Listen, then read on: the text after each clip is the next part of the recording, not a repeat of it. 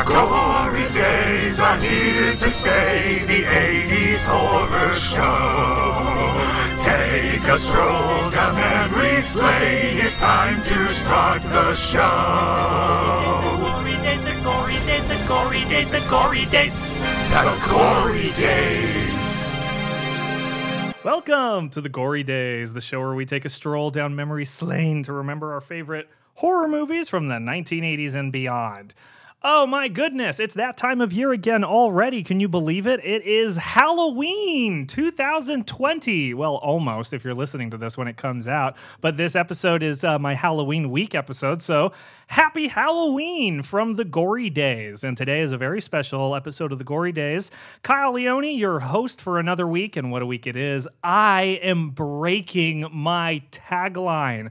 This is a very special episode as I go backwards in time before the 1980s. That's right. I'm doing the unacceptable. uh, I am going to be stepping back to, if you've already looked at the title for today's episode, the 1978 iconic horror classic, John Carpenter's Halloween. Now, why why have I avoided doing this for so long? Because it's not firmly in the 80s. This movie came out in 1978, and I knew that when I started my podcast. And I told myself and guests and many others that, nah, I'm never going to do Halloween. I'm never going to. I'm only doing 80s and onward. But how could I resist? I mean, it's practically grandfathered in. It came out in 1978. That's basically the 80s, the late 70s. The late of a decade can always all uh, be like um, corralled into being the like early part of the next decade. So this is still 80s. But it did come out in 1978. If you don't know what movie I'm talking about, where have you been? Are you living under a rock? On the moon? Welcome to Earth. This is John Carpenter's Halloween, a movie that spawned 11, no, 10 sequels. What? Something It's John Carpenter of Mars is like the low hanging joke there. That's pretty good. John Carpenter of Mars. That's right. Uh, we have um, a amazing show for you today. I'm going to be talking about Halloween, and I want to get started with uh, exactly how this movie got made. Um, I guess I should take a step back and talk about my relationship with this movie. I'd never seen this movie. I'd never seen it before doing it for this episode, uh, for this for this podcast, and I was I was surprised how well it stood, how well it stood the test of time, and how how a lot of it is still pretty dang scary. And the stuff that isn't all that scary, I can still respect for like starting a movement. This is hailed as not only one of the most successful independent films of all time, period. It's one of the most successful horror films of all time. And it's so important to the horror genre. It started so many tropes. But I'm getting ahead of myself. Let's talk about how this movie got made. So, way back in 1976, an independent film producer named Irwin Yablans and his and a financier named Mustafa Akkad saw John Carpenter's Assault on Precinct 13 at the Milan Film Festival. And so, after seeing that, they got dreams of having their own film with the same impact as The Exorcist, which was one, again another amazing horror film that released in the 70s. So, I can say it as much as I want. I'm never going to do The Exorcist, but we'll see. So, of course, uh, and Akkad are sitting there thinking, well, we want to be as rich as the producers of The Exorcist. And this guy who directed Assault on Precinct 13, he seems to know what he's doing. Uh, let's approach him and ask him to direct a film about a psychotic killer that stalks babysitters. That's right. Irwin Yablans isn't officially credited, but it's his idea that invented Halloween. He had this pie in the sky movie idea that he didn't have a script for, he didn't know how to develop. He was a producer. So he just had this idea that, ooh, I'd like to make a movie about a psychotic killer that stalks babysitters. Wonder where he got that idea he and Mustafa Akkad get together. They approach John Carpenter, and Carpenter agrees to direct this whatever idea they have. It's such a it's such a non-idea. It's just a sentence. Like they came with a log line and then said, "Oh, but can you make the entire thing to John Carpenter?" It's not like, "Oh, there was a script that was going around making a lot of buzz that they picked up," or um, even that it was a short film. It was literally their idea, just like in their head, in their dream journal. Wouldn't it be cool if there was a movie where a psych A psychotic killer stalked babysitters, and then they gave it to somebody that they knew could do something with it. So, sure enough, as I said, Carpenter agreed, but on one condition, or on two conditions. He wanted full creative control and 10 grand.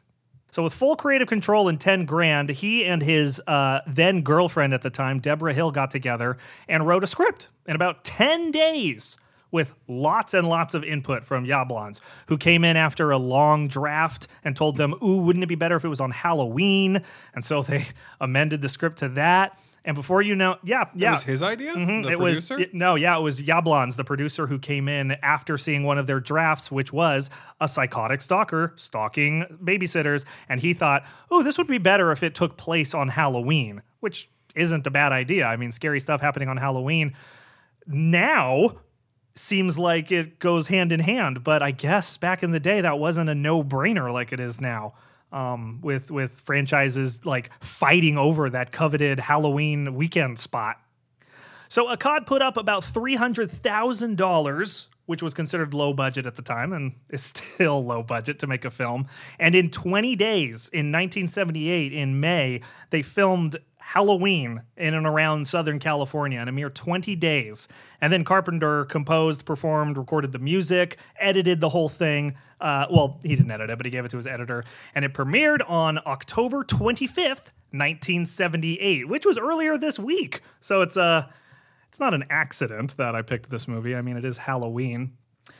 So uh, this movie is a massive franchise. I was not. I, like I said, I hadn't seen this movie. In fact, the first, let's see, my first experience with Michael Myers was at a sleepover where they had rented uh, Halloween H2O.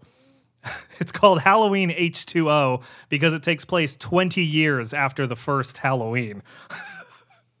I bet they thought they were so freaking clever when they stumbled upon that when they were like, "Oh, guys, it's Halloween 20 years later. Guys, guys, look."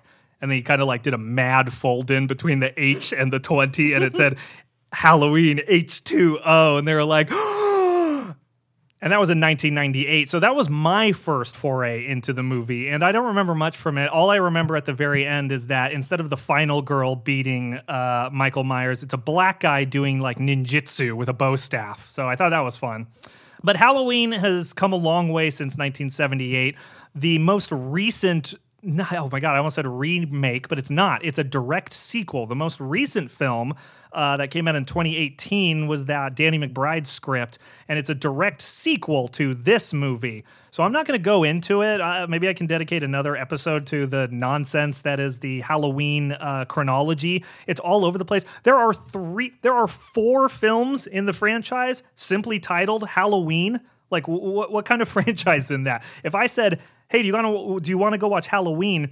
You would have to ask me which one: 1978, 2007, 2009, or 2018, and I would have to say, "Never mind." so why don't we get to my first uh, and favorite segment, which is what the hell just happened? So the original Halloween that we're talking about here co-written and directed by John Carpenter, is a story of Michael Myers, a six-year-old boy who slaughters his older sister on Halloween night in 1963 in the fictional town of Haddonfield, Illinois. Whole movie takes place in Illinois, in the fictional burg of Haddonfield. Michael Myers, at six years old, is hospitalized at Warren County Smith's Grove Sanitarium. Can we just stop there for a second? A six year old murdered his teenage older sister and then kind of just like stood outside of the house catatonic. I love that shot when they like, you know, the whole thing's in POV. I've seen this written about like a million times, but I haven't talked about it. I love the long POV shot at the beginning to make me wonder who is the killer, even though I knew who the killer was because I've seen the, I've seen that scene in like uh, I love the 80s and stuff like that. It's been done to death at this point. It's been talked about to death. But I loved it. Anyway, the logistics of committing a six year old, not serial killer, but a six year old murderer to a sanitarium, not ju- not juvenile hall, not any kind of um, orphanage or even social services. Nope, straight to the sanitarium. Only in an 80s movie. I love it. Michael rotted in the sanitarium for 15 years until finally escaping and returning to his hometown, while being pursued by his psychiatrist, Dr. Loomis. Michael Myers stalks the high school student Laurie Strode, played by the great Jamie Lee Curtis, who I remember my dad affectionately referring to as Baby Lee Curtis. So Laurie Strode and her friends are babysitters. Well, at least Laurie is. She's babysitting that night. There's no evidence to say that the rest of them are, but after murdering Laurie's friends, Michael Myers finally gets into her house, Laurie's house, and attacks her herself. She manages to fend him off long enough for Loomis to save her. And then finally, Loomis shoots Michael off of a balcony about like three or four times. But when they go to check for Michael's body, it's gone. And that's the movie. Like, everything I said sounds like it would be the first act or something. And then his body disappearing would be the big act break. But no, that's the end of the movie. That's what the hell just happened. And I find it so personally fascinating how, like, I couldn't explain this movie in less than a minute and still there's an hour and a half of content to tell it. Now I can finally talk about some of those themes in this uh, segment. Screaming themes. Uh, like I mentioned earlier, there's that theme of inherent evil. So, like, I am, eh, I've always felt weird with this. I've always wrestled with this. The idea of people like, of nature versus nurture and evil being just like this pure thing that exists in the world. We examined this a little bit with um, The Rise of Leslie Vernon, which in itself is an homage to this movie and the existence of like pure evil and the balance between good and evil. In that movie, where again, they reference Halloween a lot the the serial killers in that movie have made the decision to combat the forces of good in the universe to like equalize and level the playing field because they think that they're like I don't know upholding some kind of balance. Um, Michael is one of the most like divisive serial killers because there is truly so little to his uh, origin and to his mo, and it's truly scary in that way, at least to me it still holds up those moments where Laurie's looking out and we just see, you know, her POV of outside a window. And in a corner, or sometimes just right center frame, there's Michael. And he's just standing there.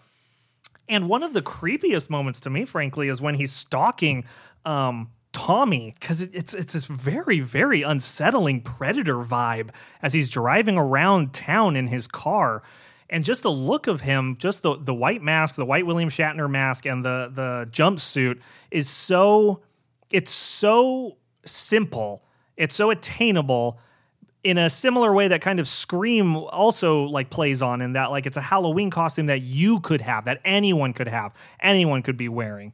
Um, but I'm getting away from the theme of pure evil. Michael is supposed to be, at least from Donald Pleasence's character's uh, Sam Loomis's perspective, pure evil, and he's really the only character of authority that we have to to to examine Michael because he killed his sister.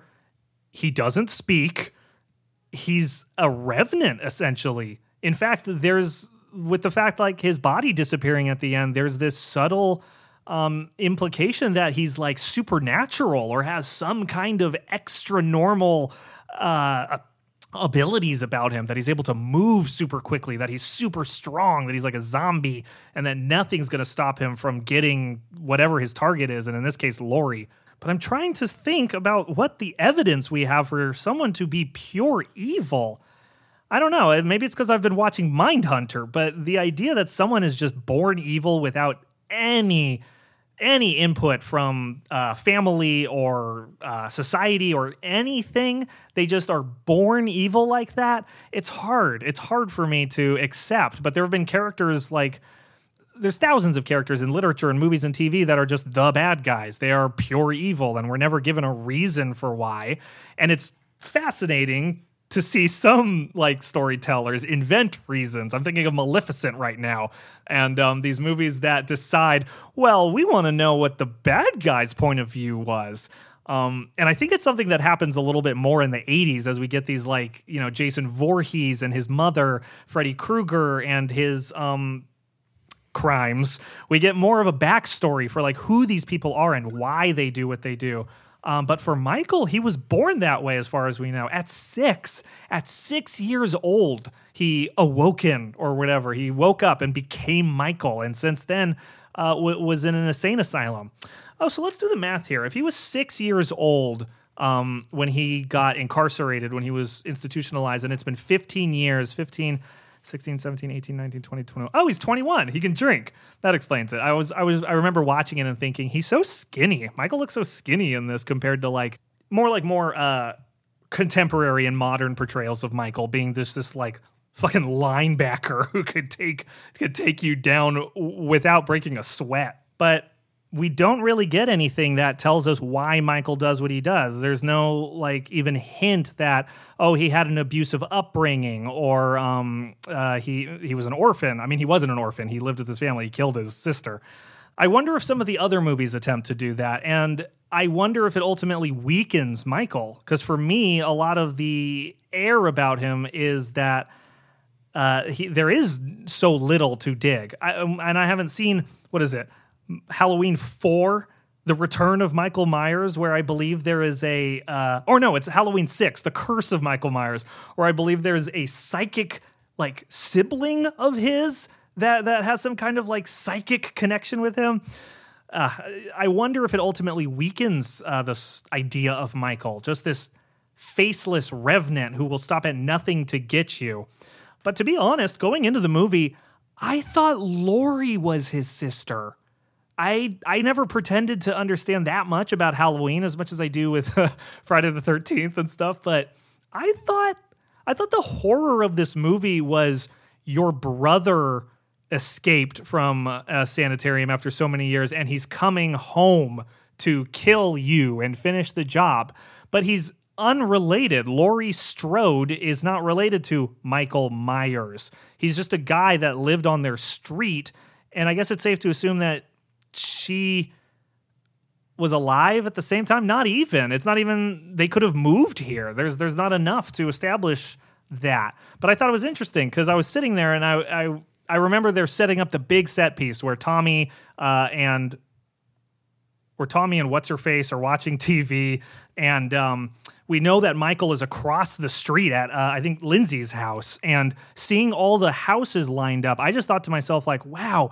I know it's not going to happen, but I it would be so scary if we just had this kind of um like it wouldn't even be an extended sequence. It would be cutting between Laurie watching the scary movie with Tommy and then like a couple houses, like two houses down, Michael is like breaking in and slaughtering some family. And then it cut back to Laurie and Tommy, and maybe she's making popcorn. And now he's in the next house over. And just this idea of how much like chaos a quiet killer like that could cause on Halloween when everyone is out doing something was way scarier to me. That said, I absolutely forever will love that scene where Laurie is holed up in the closet and Michael comes barreling through the like um those flimsy doors. It's so scary. And then when he hits the light bulb, it's, it's something about just like the simpleness of that one swinging bulb as he's right there and I'm right there with her. And then he and then she ends up stabbing him in the eye with a coat hanger this this isn't a, a literal theme per se, but I want to make sure that I highlighted it at some point. John Carpenter has this wonderful ability to compose for his own films. I liked his contributions to The Thing. I hate. Okay, okay, okay, okay. Don't get me wrong. I love the Halloween theme. It's iconic. It's great. It's grating.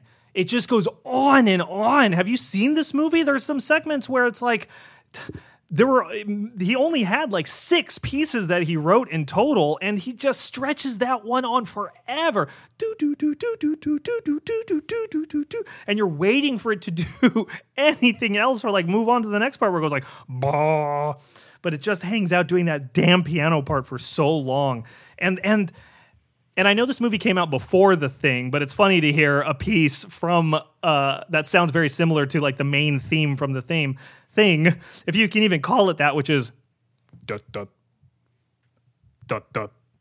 There's a piece like that somewhere in this movie. So beyond the argument of like inherently born evil and uh, the idea of maybe nurtured into evil, there's also the like sister theme of protecting innocence both you know innocence the noun and innocence the plural noun um, Laurie is given the responsibility of protecting Tommy and subsequently Lindsay's sister and vows to them that she will not let anything happen to them this night. Even when uh, the boogeyman, as they keep calling him throughout the movie, like shows up and he's undeniably uh, he, he's undeniably real. She assures them that she will not let anything happen to them. And si- similarly, Dr. Loomis makes a similar promise about not about protecting innocence. But I also thought that, you know, in another sense, at some point, Dr. Loomis was attempting to protect the innocence of Michael himself. However, lost it already was from his, you know, first murder that landed him in the sanitarium, and he failed Dr. Loomis failed to protect that innocence. And now here he is trying to make up for that or undo it somehow by trying to convince anyone who will listen that he's a threat. Um, but protecting innocence and Laurie's side is the main thing that like drives her. Of course, she wants to survive. Of course, she's got that survivability. But we also uh, carrying with her is that protection theme that says like, oh God, she can't die. There's so much at stake, and Laurie is the only one that's going to make sure that Tommy and them are safe. If Laurie dies, then the kids are going to die. And no movie in 1978 did they kill kids. So it's a great thematic device for elevating the tension. And so far as a theme, it's it's harder for me to like uh, elucidate more meaning than simply the idea of wanting to protect that which you love from uh, an, an, unseen force. And that's what Michael is. He's essentially like a force of nature that you can't stop. You just try to get out of the way. And then finally, the last theme I want to discuss is the theme of fate. It's uh, it's brought up or it's mentioned um, in the class that Laurie is in. Once again, they do that wonderful thing where it's like, oh, if in a horror movie there's a classroom setting, the teacher is going to be talking about some overarching theme for the movie while our main character isn't really paying attention. Except it's lampshaded in this case because when the teacher's like, Laurie, weren't you paying attention? Laurie nails it, and it's about fate. The idea that before you even, that Laurie, before she was even born, was fated by being a character in this horror movie to be hunted by Michael. But her fate is not set. She is not fated to die by Michael's hand. If anything, you can loop in that previous theme of protecting innocence, that that's what's going to what's going to keep her like not morally safe, but just invincible for the movie is because she's uh, protecting others. But it also plays into the first theme of inherent evil, that Michael was fated to be evil that he was fated to be this horrible, uncurable monster that needs to rot away, like Dr. Uh, Loomis says. So that's really cool, actually, that inherent evil, protecting innocence, and ultimately fate kind of tie into the same theme. Man, if I was doing a report and I was in charge of finding like three themes, I would have just talked myself into a black hole by saying, oh, I guess the three themes I found were actually one theme. Anyway, let's wrap this up and rate this movie on a scale of one to five thumbs, one being the worst and five being the best. I'm going to give this movie four thumbs. I, I, am because it, like I said, a lot of it still holds up, stands the test of time. And even though some of those like freaking themes are grating, I literally had to turn the volume down at some point because I didn't know if or when it was going to end. There's staying power in Michael's like um silhouette, his visage, his visage, just seeing him standing around, he's timeless. Blue jumpsuit, white face mask, mask, brown hair, and uh, and I'm scared. Jamie Lee Curtis does a good, great job carrying the movie. This was like her first breakout role, which is great. Now I got to award these four thumbs to four characters or actors from the movie. So I got to give one thumb to Jamie Lee Curtis, of course, carrying the whole freaking movie as Laurie Strode, and then the 2018 movie. Honestly, if nothing else, this movie made me want to watch the 2018 Halloween. That's a direct sequel to the 1978 one, the one that erases all the other films. Yeah, uh, I want to I want to see that one. I'm going to have to give another thumb to this is fun. I have three thumbs left. I'm going to give them all to Michael. I got to give one to Nick Castle, who played Michael, one to Tony Moran, who played Michael, and one to Will Sandin, who played Michael, age six. it takes a village, people. But that's it. That's Halloween, John Carpenter's 1978 classic that started it all. Thanks for listening to another episode of the Gory Days, and I hope you all have a very safe and happy Halloween out there. Uh, I guess people are going to be throwing candy from their front porch out to trick or treaters just to keep social distance in COVID quarantine times, but what are you going to do? You should give the Martian broadcast a listen wherever you're listening to podcasts right now. It's that podcast that I've been talking about the last couple of weeks about the week leading up to the Orson Welles War of the Worlds broadcast. And it's done in like a radio play style. So it's a radio play within a radio play. The Martian broadcast. You should check that out. But until next time, I'll see you all in November. Stay scary out there. The Gory Days.